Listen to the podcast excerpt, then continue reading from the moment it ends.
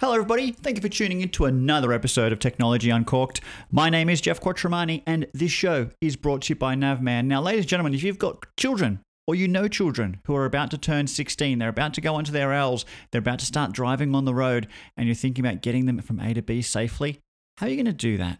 Are you going to make them hold their smartphone in their hand while they follow Google Maps and try and get where they need to be?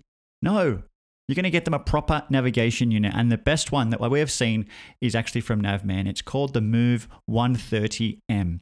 This is a very inexpensive navigation unit. I'm talking about $139 recommended retail price. And this is going to give them a proper mapping system with lane guidance, 3D junction views, parking assist, spoken street names, even fuel type search to make sure they put the right petrol in the right car and they find the right service station. Honestly, yes, navigation can be good with Google Maps and other brands, but will it really tell you what lane to be in to get to that, that next exit or to take that right turn or to make sure they turn left at the service station? These ones from Navman will do that. And at $139, it could be the best gift for anybody new to driving, new to any area, new community. Trust me on this one. You really want to make sure you give people that level of comfort when they're already worried about driving as it is. Let's take that navigation and make that hassle free. Head to navman.com.au and check out their entire range, not just the Move 130M, but even consider dash cams as well, because that's just as important, I think, when it comes to driving on the road. Let's get on with the show. Ras imbras ma' Jeff Quattromani, multi-Australian minn Sydney. Tech expert Jeff Quattromani. Jeff Quattromani, thank you very much from Sydney. Jeff Quattromani is here. And now it's time to talk technology with Jeff Quattromani. Jeff Quattromani. Hello, everybody. Thanks for tuning in. What the heck? Let's talk tech. Good afternoon, good evening, good morning, whenever it is that you are listening to this show. Thank you for tuning in. Thank you for being a subscriber and downloading and listening and everything else. Uh, we have got, we have popped the cork. We have uncorked our first bottle of the day, and it's actually a bottle of champagne. We've gone with a bottle of Moet, and uh, it is quite a lovely bottle of bubbles. Now, the reason I've got that open, we celebrated my son's fourth birthday over the weekend, and why not? Why wouldn't you? I mean, he's not at the legal age that he can drink, but it doesn't mean that we can't celebrate on his behalf in that way. Yeah, we just had other ways to celebrate. That's great. This is how we celebrate four years of raising our first child, and uh, I think we're doing okay. I think we're making it so good that we decided to have another one, and uh, she's doing just fine as well. So, ladies and gentlemen, today on the show, we are going to be talking about a number of things. I've got three tech news items to, to sort of hammer through, but really inform you about as well. And then we had some big announcements from Fitbit. Uh, during the week, three new devices from Fitbit. So if you're in the market for a new wearable, uh, stay tuned for that rundown as well. And then many people have received notification that Apple is about to hold their annual event. Yes, it's Christmas for some nerds as we start to count down to the iPhone 14 announcement and everything that that could be. So, what we'll do with that is we'll talk through the invitation or the event announcement because everyone likes to unpack what the secrets may be inside that invitation, but also what are the rumors? What do we think the new iPhone 14 is going to be like? How many will there be? And what will it actually look like? We've got some ideas and we'll go through that as well. But first of all, Telstra. You know, payphones? You've seen those payphones, not those public urinals that people normally use them for. The payphones that are sitting there and they can actually be used to make phone calls. Well, there's been a new change. So, Telstra is actually going to offer free Wi Fi from payphones across Australia. And that means that if you're standing near a payphone and for whatever reason, maybe you've used all your data for the month, maybe you're traveling abroad and someone from uh, India has come to Australia. They don't have a data plan, but they want to get some data. They just need to find a Telstra payphone. This is a pretty cool idea, and I'm glad that Telstra is doing this because actually a lot of taxpayer money goes into keeping these payphones alive. Yes, a lot of taxpayer money goes into keeping these payphones alive, and there are about 3,000 um, of these at the moment, which are turned on already and there'll be actually 12,000 in total once this project is complete. Uh, but effectively, yes, if you're near a payphone, you'll be able to get free Wi Fi, probably more beneficial to travelers or somebody who has run out of data. But hey, if you've got something important you need to take care of, maybe the speed of that free Wi Fi on the payphone is better than what you can get over your 3 or 4G or 5G network, depending on who you're with. So, something to consider next time you see a payphone out there. Now, the other thing that I think is very interesting is this I don't know about you guys, but when I go to, I don't know, a shopping center, a park, a, a place that's not my home, I find it very difficult to sort my rubbish. You know, you've got a handful of stuff and you're walking towards the bin, and it's not just a bin anymore. There's like six of these things a blue lid, a yellow lid, a red lid. They've all got little icons on them as to what object should go in there, and you're kind of trying to match the icon with what you're holding. There's always that debate around the coffee cup. Can the coffee cup go in, or is it just the lid? Where does that one go? It's terrible, and it drives me crazy. And in fact, I think it does that for a lot of people because what studies have found is that most people actually just tend to pick a bin and they just throw everything into that, which is not a good practice. And I don't do that. I try my best where I can. And I'm apparently probably making even mistakes along the way because you always tend to have somebody saying, Hey, did you know that lettuce can actually be recycled? Or they say something that you just blows your mind and didn't even know that would be the case. So rubbish sorting is a problem. Now, fortunately, UTS, the University of Technology in Sydney, I believe that's what it stands for, um, they have come up with a smart bin. Now, if you go to smartbin.tech, you'll be able to see a video demonstration here where effectively imagine a group of bins all bunched in together. And on top of that was one opening. And inside that opening was a little device that would hold the rubbish, scan the rubbish from an object recognition point of view using cameras, but also material sensing to make sure that it's not, say, um, I don't know, a a can that is actually made of meat, which shouldn't be recycled, you know, for example, just to make sure that it's not just the material that's being recognized, but also the object to make sure it is making the correct decision. And then it takes that object and puts it into the correct bin, assuming that four is actually enough for us to deal with. Now, this is incredible to watch. You watch people put objects into this bin, and within about a second, it identifies what it is and it drops it into the right section. I love this. I need a smart bin in my home. I need these deployed at the local parks. This is something that would make a lot of sense because you know what? It takes the guessing game out of it and it puts the responsibility on somebody else. And that's brilliant.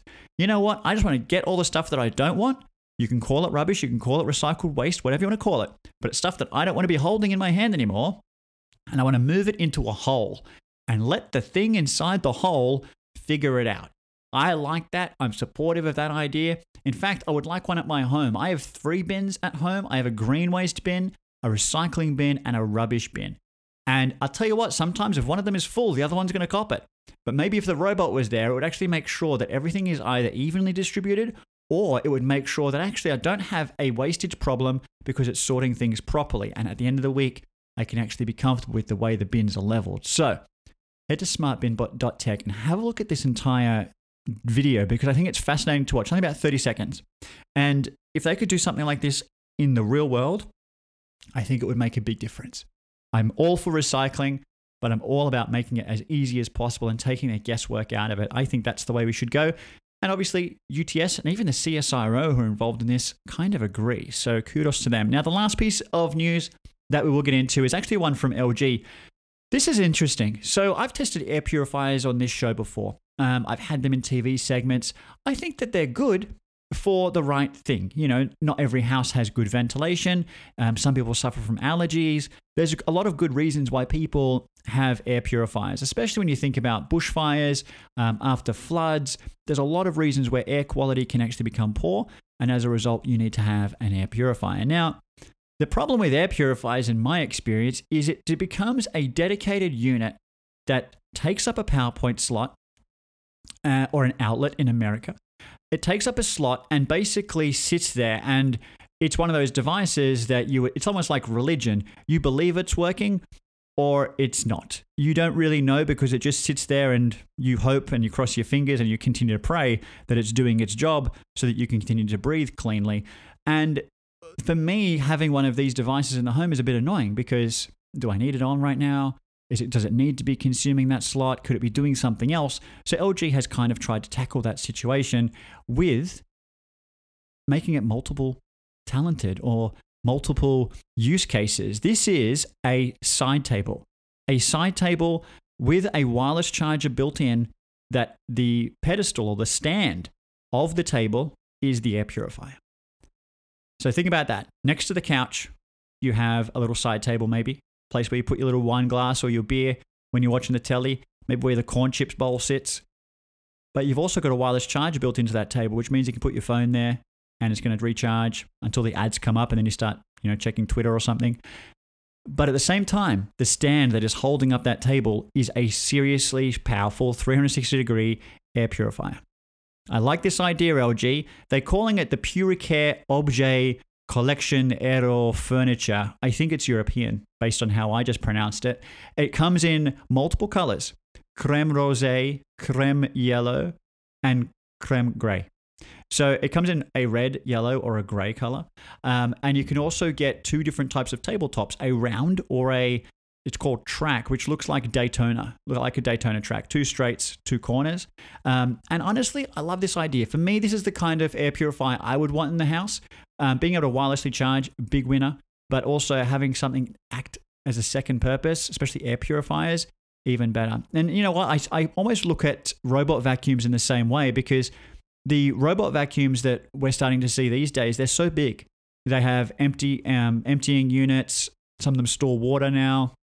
They also empty the water. Like some of the ones from Ecovacs are seriously big, and you need them to be in an area of the home which you didn't normally plan for.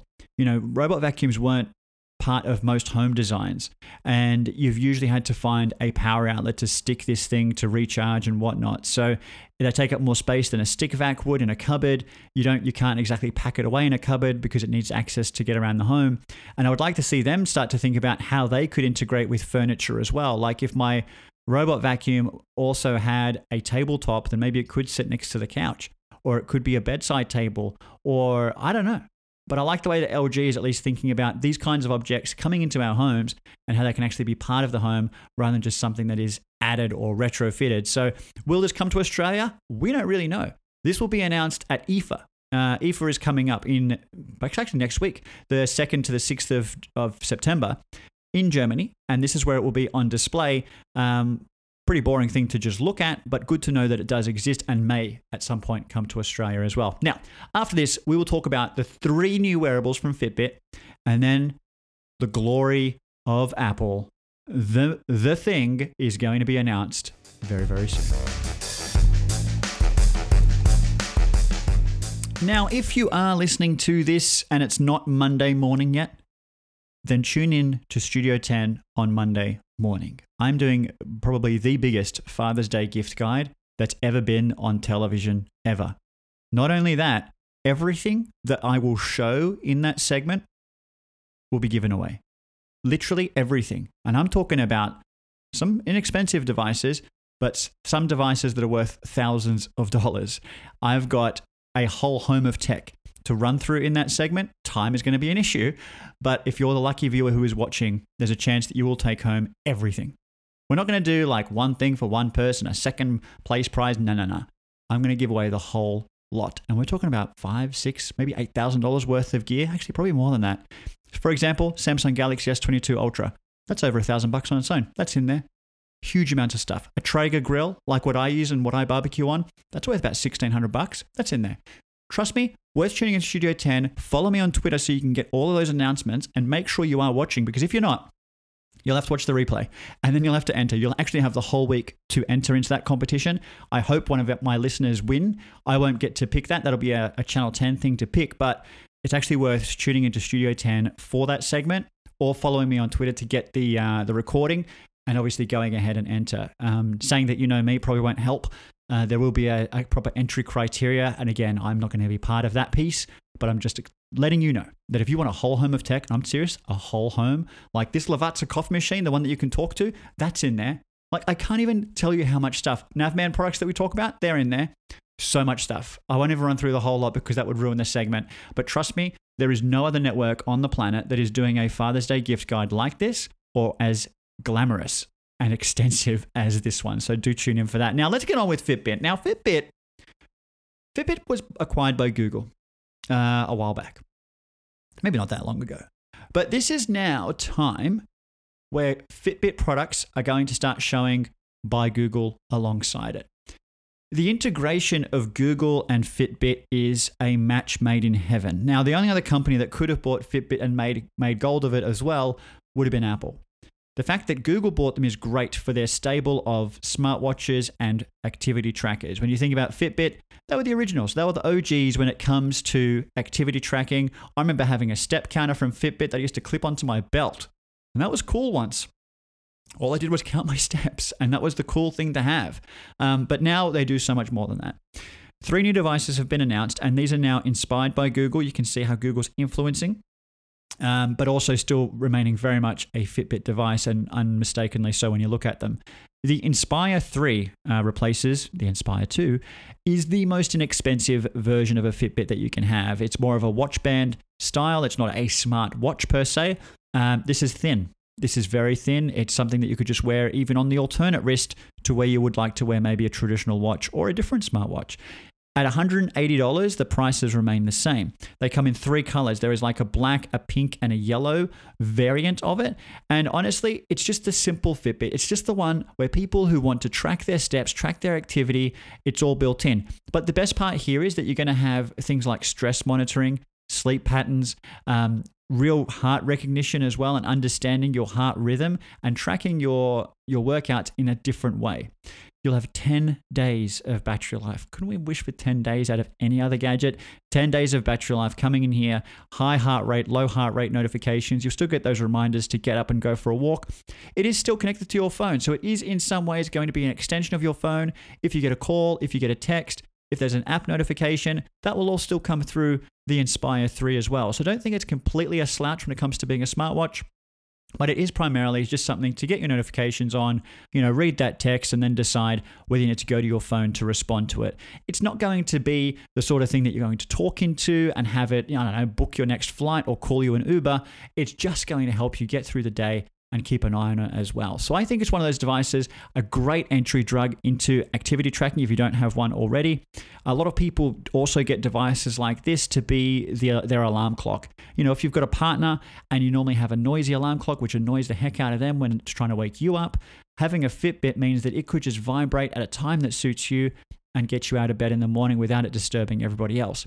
The part that I love is that when I look at the press photos of these new products, the Inspire 3 and the other two, which we're about to talk about, um, the person holding or wearing one of these Fitbits is usually also holding a Google product, such as the Pixel phone, in their hands. So it's quite cool to see how Google is already kind of, you know, seeping their way in, and you can see it through their media materials now as well. But the other thing I will say here is that the Fitbit app is still unmatched by any brand. Now, I love what Withings does, and I think they're getting very close in that sense, but the Fitbit app is just gorgeous. It's, for me, as someone who works in analytics uh, on a day to day basis, the Fitbit app is what I always refer to as the best example of analytics done well. There was no instruction manual. No one t- tells you how to digest Fitbit data, but trust me, it's so natural and easy. You don't need instruction manuals, don't need training on how to use a Fitbit dashboard.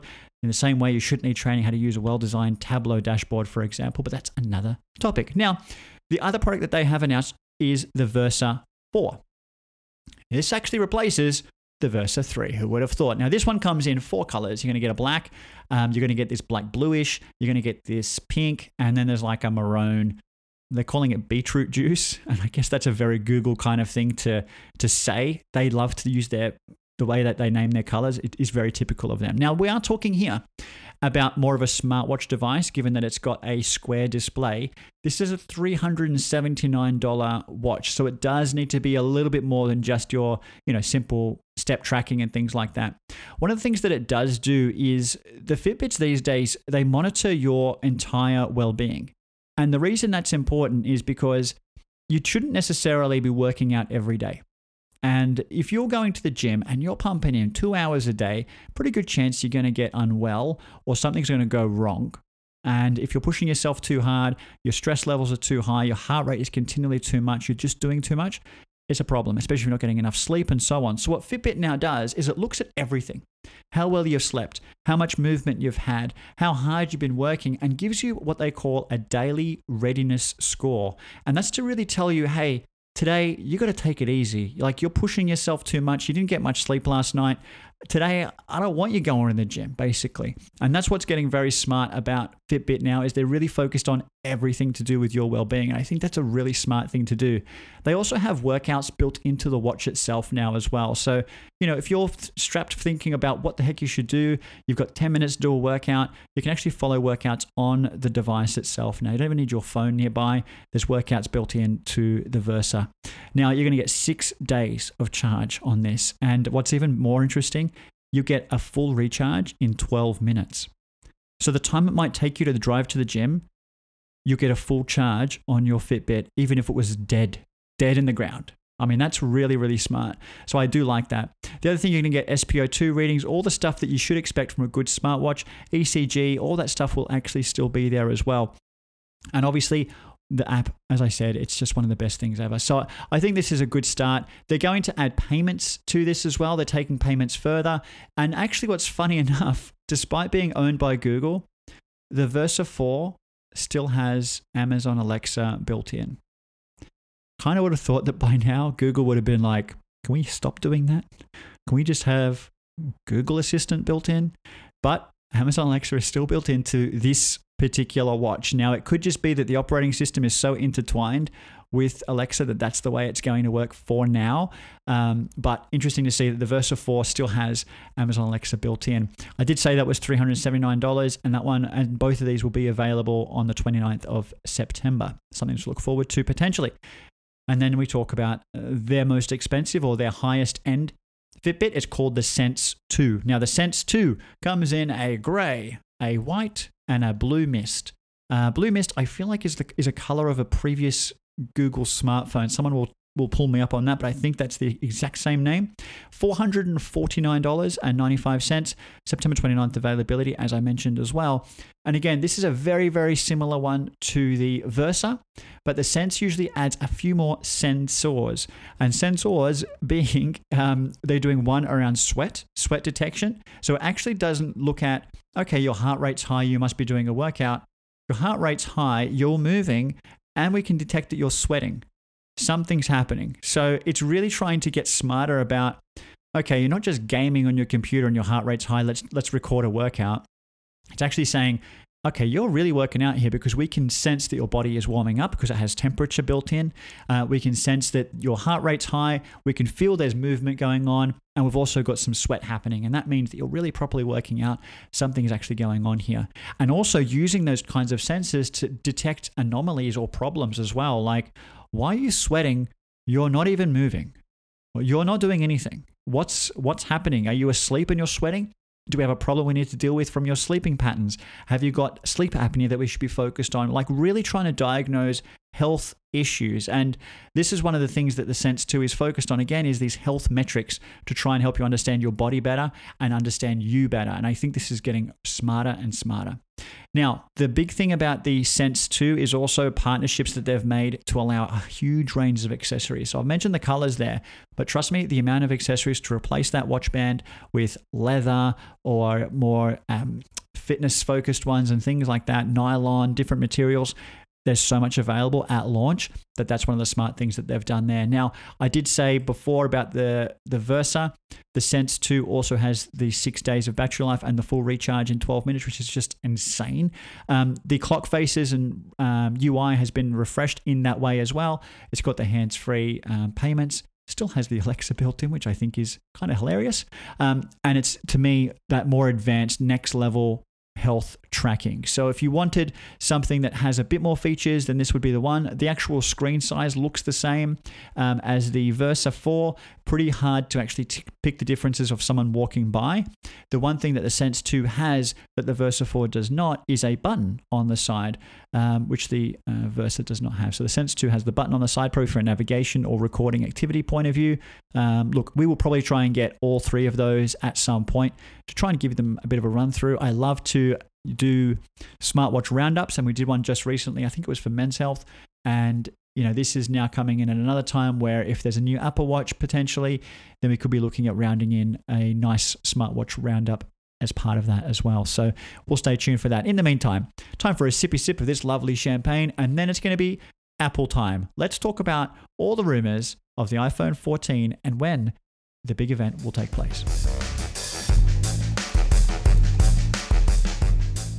Now, I woke up this morning and I was quite pleasantly surprised to receive a invitation from Apple into my inbox personally for me um, to tell me that there was this Apple event coming up. Normally, I get the general consumer email that others receive, and that's okay. But it was nice to see that the PR company uh, decided to inform me personally about the Apple event upcoming. Now, I am remaining home. I will not be going there. But what is interesting is the event invitation itself. The event invitation itself shows the Apple logo, what's created by what seems to be a galaxy or a series of stars as seen from a distance. If you've ever paired an Apple Watch, um, uh, paired an Apple Watch to your iPhone, you would know the image that it's that you scan on the Apple Watch. It looks a little bit like that, like a galaxy of moving stars, but inside that you can see a very visible Apple logo. Now, on top of that, in terms of the invitation, is the title Far Out. It's a phrase I use a lot actually. Now, obviously, we get a word and we get images, and the internet melts down to unpack what on earth Apple is trying to tell us. What secrets are they trying to put in their invitation that we must understand? Well, far out probably means taking something from far. Given that we're seeing a picture of a galaxy, maybe this will be good night photography in the next iPhone. Maybe this will mean a very good optical zoom. It will mean probably one of those two things or both. Now, when you look at that and you say, okay, I think I'm happy to move on. It is going to be on Wednesday, September 7th, so we're not far from that. If you're in Australia, that'll be September 8th at the crack of dawn. I'm looking forward to waking up for that and trying to uh, tweet about it. I will usually tweet about it. And for me, that's one of the most fun things to do. I'll tell you why. Because in the morning, a lot of people do wake up and they check Twitter. And you can wake up on Apple Day and you'll see a lot of links from people saying all the details about the new iPhone here. Click here. And that means that you've been happily scrolling and then you've had to click to go to somebody else's website because they need to get that little verification that you've clicked so that you can read the three stats that you needed and the price and the availability and you can move on with your day. What I like to do is I like to tweet about it and just show you it all in one picture. Here is the latest iPhone, here's the picture, here is the here's the big thing about it, here is the price and here's the availability and I tweet it. And I don't think anyone who runs a website really likes me doing that because well, you can guess why. No clicks to their site, less revenue, blah blah blah. But I just want you to get the information as fast as you possibly can. Now, the iPhone 14, what do we think it's going to look like? What do we think it's going to do? Is it going to fold in half? Is it going to flip backwards? Is it going to make me dinner? Probably none of those things. The iPhone 14 is probably going to look very, very similar to the 13. We're talking about that candy bar shape, those rounded corners, but those those rugged sort of sides that we have been seeing. So it's more like a flat candy bar, still with those rounded corners though. Now, one of the things that we're going to probably see this year is this a 6.1 inch and a 6.7 inch screen. I don't think we're going to see the mini this year. I know one person who has the mini and bought it on purpose, and he will never admit it, but I swear he regrets that purchase. It looks like it looks like he's holding a cherry ripe mini, like out of the favorites box, and it's as, like he's really enjoying that as a meal. It ain't a meal, it ain't enjoyable. Trust me, there's buyer's remorse in a mini device, I think, but I think we're going to see a 6.1 and a 6.7 inch. And I think what we'll actually end up doing here is having this. Imagine four devices. So iPhone 14 and iPhone 14 Pro, the same screen size. iPhone 14 Plus, iPhone 14 Pro Max, same screen size. So what we'll end up having here is still the ability to get a normal size and a large sized iPhone without the added camera lenses and better screen and things like that, but then having a pro version of the small and large iPhone. So then you don't have a mini, you just have, because you've got the SE, don't forget you've got the SE, right? So you'll end up having two entry level iPhones at two different sizes and then two pro iPhones at two different sizes. So you've got the choice of what you'd like to do there. I think we're going to see the removal of that top notch. That top notch is, is big, it's ugly, and trust me, you can get phones at 400 bucks that don't have them. So I think we're going to see a punch hole camera for the front facing camera and a very, very small grill for you to be able to listen to people that you're talking to when you do use the device as a phone. So I think the notch will be removed at the top. That will make a much cleaner interface. It will be a, a really important thing for them to finally go ahead and do. There'll obviously be improvements to the processors. You can, as you always see in every Apple announcement, they talk about it's a gillion times faster, it's a billion times better at this, its games processing is much better, blah, blah. And you always end up watching these things thinking, man, my iPhone from 12 months ago sucks because you've just told me that this new one is 50% faster, 60% brighter, and the cameras are 20% better. There's always big numbers being thrown out. I don't know who verifies those numbers or who just sits there crying about the fact that their 12 month old iPhone is now really redundant compared to the new model. But it's something I always watch and I think, man, Glad I didn't just buy the new iPhone. Now we will see the 120 hertz display as always. I cannot I can hope this time that we start to see it very adaptable so it can reduce down to say 10 hertz and things like that for when you're reading text. We'll wait and see. I think we'll still see the same camera array at the back, two lenses for the base, three lenses for the Pro. How ugly and pushed out they're going to be, I hope is reduced. I think at the moment they are kind of hideous when you see someone with, with a Pro device. It's like they've pulled out a weapon. Like it's a big three buttons on the back. And I just hope that they can reduce that or make it look a little bit more slimmer on the body of the actual iPhone itself. But we'll wait and see. So there is going to be a bit to come from that. There's a talk around uh, a change in materials, and we actually might see a titanium model as well, which would make it very strong very scratch resistant, and it would be a really nice move. Probably something we would see in the Pro, and also would actually help from a cooling perspective as well. So there is a lot of talk around how they can better cool these devices, given that we're processing so much more into these things and things like that now. Will we actually see uh, improved cooling on them so they don't get hot when you're charging or when you're really working them? Um, that's up to Apple to try and figure out. The other thing, and the big question will be will we see the end of the Lightning port in this model? Will the charging plug change in iPhone 14? Europe has been hounding Apple, hounding them and pushing them to make the change to be aligned with every other consumable electronic device. Now, I'm talking about from Bluetooth speakers, headphones, laptops, and smartphones. USB C is the standard. Apple has been holding back on this one for a very long time. Their iPad Pro has it. So let's not think that we can't do this. Apple can do it. They've got the parts. It's a choice. It's a choice Apple needs to make to make the change. Now, they don't include the charger in the box as it is or the brick. So, what do they care? Just change the plug, force us all to buy a new charger. We usually have to buy one anyway. Why not just go ahead and make this the most talked about feature of the phone? The risk that Apple has, and is exactly what I just said, the risk that Apple has is that they announced that the iPhone 14 is now available. It's got the world's best camera. Imagine like the world's best camera.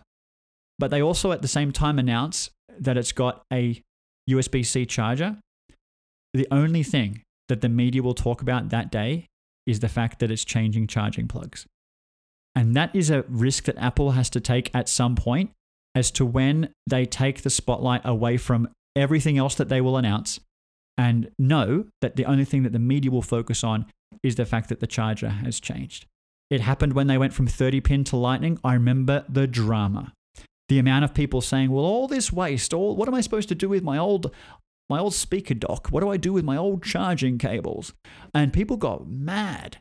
So Apple has to take that heat at some point, and when they do decide to make that change, I imagine there will be a lot of focus on that. So I know that on the day, that's what will probably set my phone calls apart.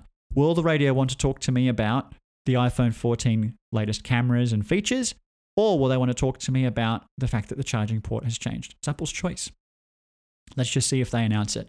Now, as always, from an availability point of view, we usually expect one to two weeks after the announcement. So, mid September, you could be holding on to a new iPhone 14. Given that the event is on the 8th, pre orders usually open that day, delivery is usually the week after. So yeah, mid mid September, you could be having the new iPhone 14. Now, what does that mean for you in the interim? It means for this: do not buy an iPhone today. Do not buy, even if you love the iPhone 13, it's the one that you want. Do not buy it. Please wait. Please wait, because here's the thing: there's a good chance that the iPhone 14 will try and be um, as close as possibly matched to the existing price.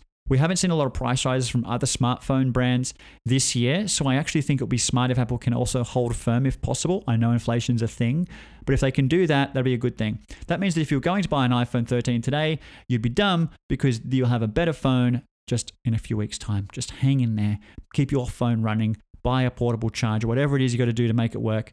Rent a phone, call me, I'll send you one to use in the meantime. Like, figure it out for now. Now, let's wait and see what does happen with this. The other rumor that I'm going to quickly touch on is this. There's a rumor that they're going to have the iPhone 14, probably in a Pro version, available with up to two terabytes of storage. That's a rumor that I've been seeing quite a bit. Um, I don't know who needs two terabytes of storage. Please just get cloud storage and make use of that. But if you're someone who produces a crazy amount of video that two terabytes is somehow a requirement or a wish on your list, that looks like it may be a thing. The last one that I will touch on real quick is the SIM card slot. The SIM card slot is something we have on every device. It takes up space. It takes up internal space, and it means there's an accessibility area on the side of the device where you need to put a physical SIM card in. We are at a, at a point in our world where an eSIM is widely adopted. An eSIM means that your network sends you a digital SIM card that you load onto the phone, and suddenly your phone comes to life with your phone number. Could this also be a year where Apple removes the SIM card? And actually, I'll caveat this. If Apple decides to do that at the same time of changing this, the charging plug, one may win over the other. The, the fact that you would potentially be able to go on radio and say, Apple's announced the latest iPhone, and you won't need to think about SIM cards anymore. That might be more exciting from a radio perspective than talking about the fact that the charging slot has changed. I don't know. Let's wait and see. If you're with me, you'll be listening and watching in uh, for the Far Out event on the 8th of September at the crack of dawn. Otherwise, I believe the 8th of September is a Thursday morning, which means that that day you'll get all of the roundups, all of the good news, and all the bad news in this show, Technology Uncorked. We do it each and every week, eh, literally every single week. Since I've started this show, we have not missed a single week, even through Christmas, New Year's. We kept going, and I'm I'm kind of proud of that. I like that we can try and fill a show every week and I still get to talk to you guys as well. So if you do have any questions, please do let me know. I did have a really good question this week, um, which I thought was almost a blind spot on my behalf. And I apologize to anyone uh, about this. Uh, Robert reached out and asked if there was a way to download the MP3 from my podcast. And the short answer was you used to be able to when I used Whooshkaa as the um, hosting platform. Now that I'm using Anchor, I can't see um, an option to add that. So what I'm going to do is try and find a uh, not a podcast host, but a podcast service that not only allows you to stream from their service, but also download the MP3. And once I find that, we'll add that to the Anchor profile page as well. So, uh, Robert, thank you for your email. I will actually respond to you when I have a proper answer. Um, at the moment, I've kind of just responded and said, I don't know, I'm going to figure it out. So, thanks for listening, guys. Thank you for downloading. If you have not left an, a review on Apple's iTunes, you can go ahead and do that today. It's free, and I like reading them as well. Uh, otherwise, you know how to reach me Instagram, Twitter, Facebook. Please hit me up with your comments, feedback, concerns, or anything actually you want me to talk about. If there's something that's burning a hole in your pocket you want me to actually address for you, uh, please do reach out. We can cover that in our show next week. Thank you for listening. Speak to you soon. Bye bye.